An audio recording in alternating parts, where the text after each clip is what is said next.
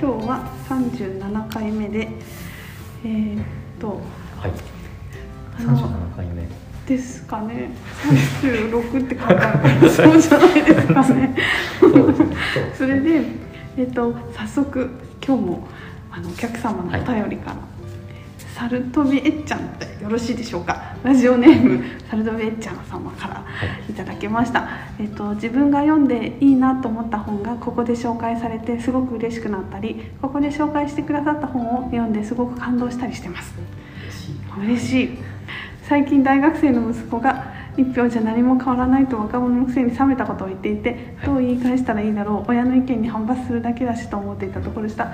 早速竹本哲文さんの本を読んでそれとなく息子に勧めてみようと思います。ありがとうございます。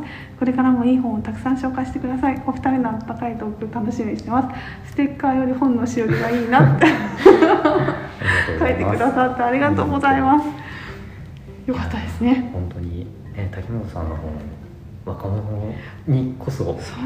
若者じゃなくてもねすごくこうん。うんうう感化されるものがあるんで。そうあれ若い時に読んでたらその変える方の側になりたいって絶対思うだろうし、ね、うん。おすすめですよね。さりげなく置いといてうん。パラパラってね。ちょっと読んでくれたらね。読んでくれたらねお父さんがいない時とかにね。うんおうん。父さんかな？お母さんかあお母さんななんですかね。えっちゃんえっちゃんなんか女性かな？お母さんかもしれない、まあまあまあそれでもね。お父さんやお母さんのねはいあのあなんかこれなの読んでんだみたいなね、でも私お家にいっぱい本あるけど子供読まないですけどね、私が読んでる本なんて。いや宮台さんが読んでる本難しそうだからじゃないですか。悲しいですよ。あの僕はイエローでとかねああの、はい絶対面白いと思って置いとくんですけど、なかなか手に取ってもらえなくて中学生でも読めるのになとかね、思っていますがなかなかね親が子供に勧めるの難しい。ねそれ難しいですよね、うん。なんと思いますが、あのステッカーはなしってことで。まあでもしおりいいですね。そうですね。ねちょっともう少しずつ考えていきましょう、は さてそれで今日はあのはい永井玲さんの「水中の哲学者たち小文社」を持ってきました、はい。これはあのこの間やっぱりイベントでやっぱり、はい、あの永井玲さんは哲学研究者でまだとてもお若いんです。うん。あ。91年生まれ。私よりも全然若い。そうなんです、はいで、えっと、哲学研究をしつつ哲学対話をたくさんやってらっしゃる方で、えーこの本でもその哲学対話の時にこんなことがあったって話とかはいを結構あの載っていて対哲学対話経験してなくてもあの面白いなって思ってもらえると思う本で。あの哲学の本って基本難しいさっきねあの宮根さん読んでるの難しい本だからって言ってたけどなんか難しい本だろうなって皆さん思う思いがち ですよね。ですね哲学って聞くと聞いただけでねこの水中の哲学者たちって言ったらうんなんかすごい人たちがこうね大御所たちの話を柔らかく語ってる本なのかなと思われるかもしれませんが。そういう本ではありません。あの永井さんの文章がすごく読みやすくってうん哲学っていうのにすごくなんていうかちょっと心理的ハードルがある人にとってはうんあの入りやすいしあこれも哲学なの？っていう感じの本。哲学。なんか、うん。もうあーとね最初ちょっと読んでもらうと「えっとあともう少しね」っていうタイトル14ページが始まるんですよね。うんであのネットで注文した商品を開封したらあの紙が入っていてうん「弊社の製品をご選別においでになってようこそいらっしゃいませ」って書いてあったっていうめちゃくちゃだっていうあの面白いあのことが書いてあってそれをななんてめちゃくちゃでバカバカしくて美しいんだと思ったっていうところから始まるんですよ。でそのせ世界は彼女はよく「世界は」って言うんですよね。うんその世界はこんなめちゃくちゃでバカバカしいけど美しくて、うんっていうすっとぼけてるっていうね。うん。その面白さを何なんだと考えてずっと思っ考えてる考えていろんなところをあの対話したり本を読んだりっていう風なところで、やっぱ ここの面白いサルトルという名前の哲学者が書いた「存在と無」という本を開いてみる。存在とはババババババビブブベベボっていう風に書いてあって本を閉じた脳が爆発してしまうと思った爆発を恐れた私はほぼ哲学書に手をつけないまま哲学科に進学することになるっていう風に書いてあって。なんかまさにこう難しそうっていうそう意味のそうそうこれこれですよこのこの文章だけでわかるじゃないですか。なんかすごいあのそうだよねみたいなね。全くわからない段階で開いてみて何かあるかもしれないと思って頑張ってうーって撃沈する感じ。それであの私は哲学科出身とかではないからもうこういう経験いっぱいあってうん。これがすごい本らしいとかって聞いて手に取っては見たけれど難しかったみたいなことがねあの本当によく経験してるので分かると思って あの大抵そういう多分あのある程度の道筋がつけばねそういう本が面白さとか本当にそれはどんなこと言ってるのかっていうのが分かってきてさあ面白いと思うけれどもその前段階としてあのこんないろいろ考えてる哲学研究をしてる人も最初はそうだったんだと思うと、はい。あのちょっと勇気づけられるしまあでね彼女はそのなんか自分が考えてもいいんだっていうことをうん。哲学によってあの知れたというかうん得られたというかあのことを言っていてちょっとねそれがどこだったかいっぱいあって面白いんですけれどもあのそもそも哲学対話ってあのうちではね、うんあの梶谷真二先生とか来てもらったりして、割とあの何回かやってたりするので、馴染みがあるんだけれどもあのなんか本当になんか具体的なはい。今あるようなその身近なことをうん。みんなで考えるみたいな話なんですよ。はい。哲学対話自体は。で例えば働くとは何かとかね。うんなんかいろんなでその問い問いを最初に何にするかっていうところから始まったりもして、あのすごく。私自身は見ててというか、うねあのうちでやっててすごく面白いなと思ってるんだけれども、はい。あのですねうんとなんかちょっと待ってくださいどう言えばいいかな、はい。なんか哲学対話っての良さもこの本にはすごく詰まっていて、なんどんな風に考えてもいいし許されるし、うん。なんかこんな当たり前のことを考えていいんだみたいなことが、うん。あの哲学にはあるんだってことをここには書いてあって哲学ってそんな高尚な頭のいい難しいこと考えられる人だけがやることじゃなくて誰でも参加できるよっていうことを実践してらっしゃるんですようんうね。ん。ででですねあの、はい。これ一つはその永井さんのこの文章自体がもうなんていうかすごい読みやすい。読みやすい。そうなんですよ。誰でも読めるし本当に気楽になんか難しいことを考えたいぞとかっていう意気込んで読むとかでは全然なくてあの気楽に読めるし面白いし。でなんか独特のこう視点があってそのレガーで151ページのはい。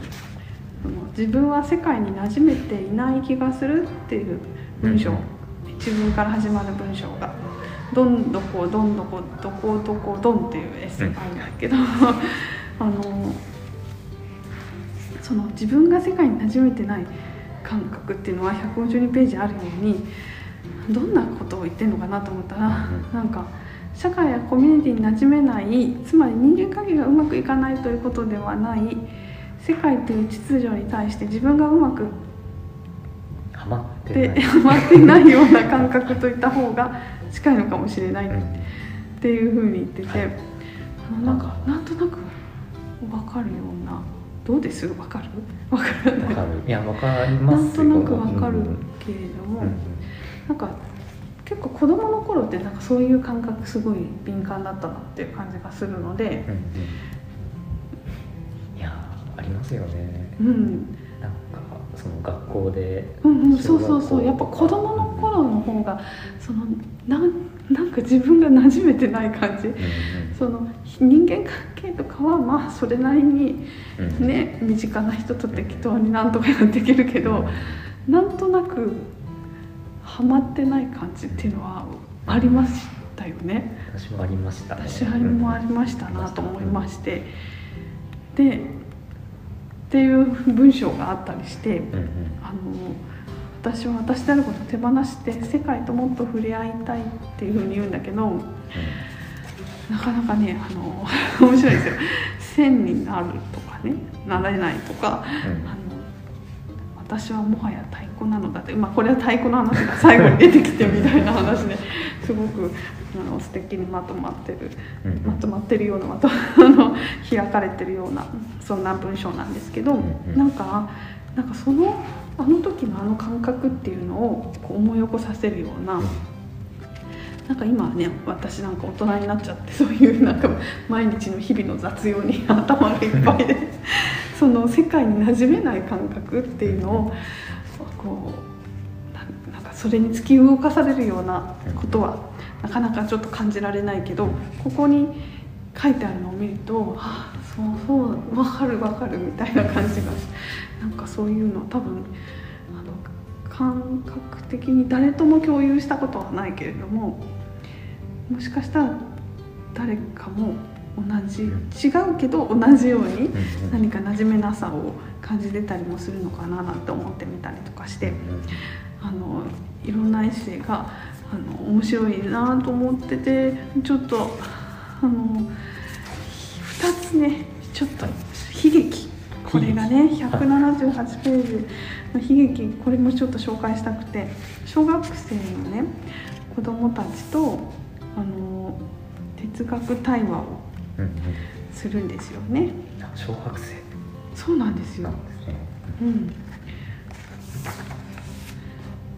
多分。それでな悲劇について哲学対話をしたことがあるっていう話の時にあ、うんうんえー自分が小学校4年生の時の話でねこれはあの小学生との対話じゃなくてなんですけどあの友達の話なんですね。うんうんあの友達と、ぴょんぴょん跳ねて両手を上に上げてうさぎのように何か面白いかわからない私たちは心底楽しくて笑う空気が透き通り朝の日差しが嬉しい。さきちゃんがぴょんと跳ねた時にキラリと光ったものが目に入った。飛び上がった拍子に下着のシャツと吊り下げているスカートの間にロケットペンダントのようなものを見つけたのだ。小学校は勉強に関係ないものを持ってきちゃダメなルールだったからあっと私は言った。でそれでですねそのロケットの中に何が映っていたかというとうん子犬、えー、コーギーかわいいコーギーコーギー犬でいいのかな、いいなはい。が4匹映ってて。えっ、と可愛いねってはしゃいで言ったらさきちゃんは静かに言った。実は朝死んじゃったの。え？っと私は声を小さく吐き出したあまりのショックにその後どうしたか覚えていないっていう話があってね、さきちゃんは大きな声を上げて泣いたっていう。その不意に可愛いねって別に意地悪な言葉じゃないし、たまたま見えちゃったんだけどたまたまその朝さきちゃんよりは死んだ唖然とする偶然性に私は恐れおののく私たちは世界をコントロールすることができない。自分の人生を適切に取り扱うことができないっていうこの文章もねなんか本当にそのたった一言「可愛いね」がねうん。うんっていう話があってその後さきちゃんが10位になったというなんて素敵なうん。結論なんでしょうっていうのがあったりとか、あのであとこれもなんかね良かったでしょ？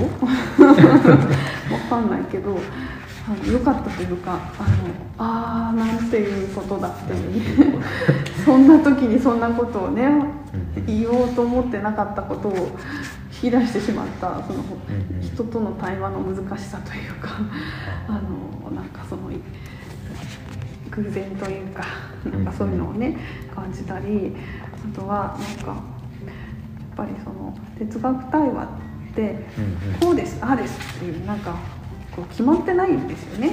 こういう結論が決まってるような話じゃなくてそそれをみんなで一緒にああだこうだとあの考えるっていうそれが楽しくて皆さんやってるんだけれどもうん専門用語を使わないとかね。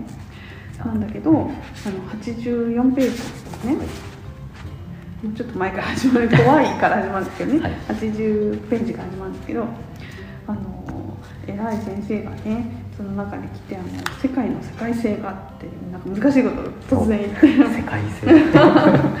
でラッカーのハイデガールドゲンシュタインとかね専門用語とかをどんどん乱発されて街の人でとのあの哲学対話だったんだけどうん。うんなんか最後までなんかそんな感じで終わってしまったっていう時にあのはい86ページになってあのおばあさんがねうんうん永井さんの方にもっとなんかねちょっとぼんやりしてたを永井さんの私の手を取って自分の孫のように自分の手とつないで坂の途中に木が植わってる場所に私を連れて行った。っていうところがありましてでおばあさんがこうあの私の好きな木があったのよって話す。ここもねうん。いいんですよ好きな木が切られて悲しかったってこんなことをねあなたに聞いてほしかったのみたいなうんうん。あの話してくれてうんうん。でも哲学ってそんなことからでも話せるんだよっていうふうにうん。うん書いてあって。はい。あの全ての人に関係する全てのことに関わることができる哲学対話では考えることができるっていうふうに書いている。そんな本なので哲学って言われるとちょっと難しそうっていう人にこそこんな哲学のあのなんていうかアプローチの仕方というかもあるんだなっていうことを知れてしかもその文章がとっても良くてうん。なんかいいですよ。ね、ちょっとこの本こういう本ですっていうふうにすごく言うのがと一言で言うのが難しい本だけど一言で言わないことを、えっと、求めてる本でもあるから なんとなくこんな感じの本なんだなって感じてもらえて気に入ってもらったら読んでもらえると一緒に考え続考えることができたらいいなっていうふうに永井さんも思うんじゃないかなっていうそういう感じです。はいエッセイみたいですね。そうなんですよ。こんなにね優しいエッセイない。なんか気楽に読めてうんうん。はあっていう感じのエッセイなので本当にこれからあの楽しみな著者さんですね。うんううん。ん、さっきのうん、悲劇？うん、うん、あのさきちゃんのはあ、コーヒーが死んじゃった話。う。ん、私あれ悲劇じゃないかもって思ったの。へえ。哲学ですか？ああ、そう、それは、それはいいですね。そうですか、泣いちゃったの。泣いちゃったたののは悲劇じゃない。悲劇じゃないんじゃないかなって。へえ。えなんで？も宮台さんも悲劇だと思いました。でも永井さんはすごく繊細な方なんだろうなって思うんですけど、うんうんそのさきちゃんからしたら、うん。うんもしかしたらうん。そのまあ理由が朝死んじゃったけど、うんうんでもそんなビッグニュースなわけですよ、うん。重大なことなのに。それをこう話せないでだでいたわけじそうゃないですか悲しくことほど話せないですよ。ね。ね、うんそれをその俺きっかけでうん永井さんがきっかけを作って、うん。話すきっかけ作ってくれたわけで、だから話してさきちゃんはちょっとこう気持ちが楽になったかもしれない。本当ですね。そのな泣くことすらね学校があってできなかったかもしれないですもんね。だって学校なんて行きたくないじゃないですか。本当ですよね。だから悲劇っていうよりかは私はうんうん。なんかさきちゃんにとってうん。すごく、なんていうかあこうそういう機会をあそうです永井さんがね。くれたんだっていう、可愛いねがね。ね、そうだああからいいいいですね。いい話だなって思いました。そうですよね、うんそうなんですよそうなんかふっとした言葉のかけた言葉がそうやってこうその人の感情のこう奥のものに触れてしまうみたいなのは、うん結構その彼女にねどこかで暴力的だみたいなこともねうんうん。書いてるけれどもあの怖いことでもあるみたいな書いてるけど、うん。でもだからこそなんかそのわかね、ずっと前からうん他者との付き合い方みたいな分かり合い方みたいなことよくね、うん私たちも話してる分かり合えない分かり合えないけれども、分かり合いたいみたいな感じででも分かり合うことがゴールじゃなくてみたいなことうん。書いてて完全に通じ合わなくてもいい分かり合うことは31ページですね。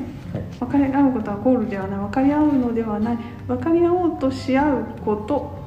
互いに空を飛ぶことを夢見ること。それだけでいいって書いうんうん。ててなかなかあの哲学対話というか、ね、さきちゃんとのは哲学対話じゃなくてね ただの対話だけど。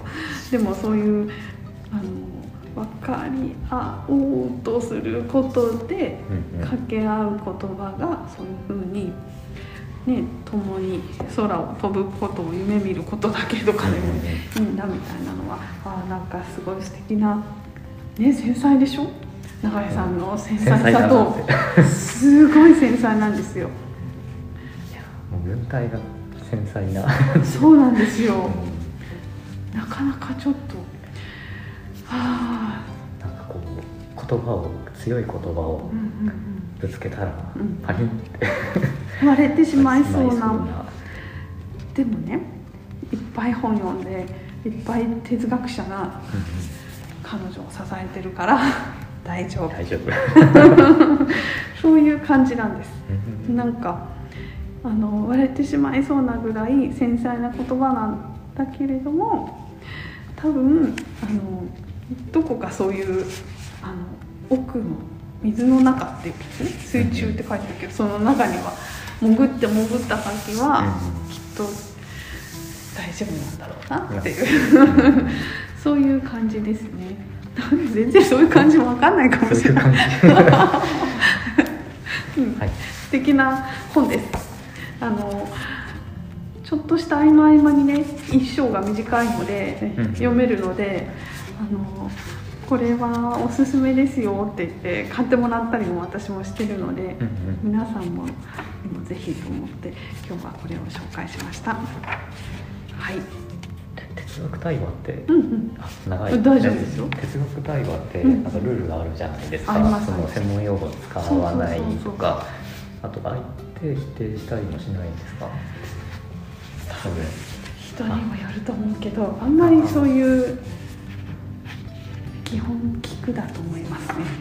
そうですよね。うんですよねうん対話するんですもんね。そうですそうです。反論したりしたりするのはちょっとまた違う話ですよね。でも私はこう思うっていうのはいいんじゃないかな。ああなるほど、うん。まあ別にこう白黒つけたような話じゃないですもんね。なんかだからあのやっぱりねうん。31ページにあるように哲学対話の途中で男性が対話はぬるいってうんうん。言ってきて、はい。ぬるいのをやめてもっと人と意見をぶつけてはっきり勝ち負けを決めるべきだって言ってきたっていうことなんだけどあのなんかやっぱり多分ね哲学対話って本当にその時にそこにいる人とかによってもうまるで違うと思うしうん何がどう転ぶかわからないから、うんそのめまいを覚えるほどの難しさを感じる哲学対話をわからないけど私は、えっとでもあの戦うとかうん勝ち負けとかよりもっと難しいんだよってことを書いてて、うん。うん、なるほどっていう。そういうものです。はいうん。いやそんなあれですねやろうと思えば誰でもそうそうそうなんですよ。ね。そうなんかだからある程度その梶谷真二さんもうん。やり方の一つあの新書が検討者から考えることについての本が書いてあるし他にも哲学対話っていうなんかいくつかそのそれぞれの人のルールがなんかねあるんですよ。それはなんかあそう人によって違くて私も何回かいろんな人をよあのゲストで呼んでるので、あのちょっと違うんですけどみんなそれぞれの考えがあってそれに沿ってやるみたいなんででがそのその中に微妙にみんなちょっとずつ違うのは何かもうあるんだろうなって分かんないですね。ただあの話してるなんか今哲学対話本当によくいろんなところにやってるみたいで、うん。参加者もみんな慣れてらっしゃいますね。あーそう。そうそう。だから入って初めて見てもなそういう感じなのかって誰でもできるんだっていうふうに思える。で子供がいいってよく言うけど子供が哲学対話するといいって言うけどここにも書いてあったけど子供って最初はうんうん学校の先生が良しとするようなことをうん。親が良しとするようなことをしか最初言わないからその子供と対話するのってすごい能力が必要なのかなってファシリテーターのそこから先が面白いわけじゃないですか。その素で思ってることが絶対私たちにとって面白いんだけどやっぱ正しいことを言っちゃうんですよね。なるほど、うん。正しいこと。で大人も大人は哲学対話はそういう場ではないって知ってるから、うんそのいわゆるこう正しいこうと言われてることとかそういうふうなことで話さないように気をつけて自分の言葉を探して話すみたいなふうにするのであのす割とすんなり私が見てる限りいくけど子供とやると面白そうなんだけどその一回枠がはまっちゃってるから学校で多分理髪な子とかはねすごくこう的確なことをいつも言ってるんでしょうね、発言してるんだと思うんです。でそういうことをやっぱり最初は話しちゃうんじゃないかなと思ってあのそういうのをちょっと見てたりするんで、うんうんうんあ子供と対話してらっしゃるからすごいなと思ってあじゃあその本当にファシリテーターとかうん。傍から見てて、こうスムーズにこう話が進んでるからうん。よくできてるって思ってるけど実はあ実はまだその奥がある。そうそうそうそう。なんかすんなり発言ががこうねうん。いけばいいとかじゃなくて、うん。なんかえどういうことだろうってみんなが浸透しちゃうみたいな方がむしろうん良かったりする、えうんー、沈黙。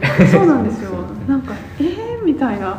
うんなんか誰かが言ったその一言ではっって気づいたりとか、うん。なんかそういうのがすごく価値をあの認めてくれる場なのでなんか面白いなと思って。えね、普通の場ではねこう的確なことを言って 話をまとめてーじゃあ今日のあの悲しいっていうことについてはこういうことでしたね。っていうねまとまるみたいなのが正しい、ね、今までのねあのそういう会議とかだと大体そうなるんですけどそういうんじゃ全然なくて結論はなし。あなるほど。ですよね。私もちょっとこの話振ったあれが、うんうん。結論ってどこに持ってくんだろうなってファシリテーターが。うんうんうんそれがないとあ終わらないじゃないですか。時間です。時間なんですね。時間なんです。ここまで。はい、今日はここまでですって。それでえーってなるじゃないですか。もっと話したかったっていうのはもう自分でうん。持ち帰る。なるそう。で生活の中ではって思ったり。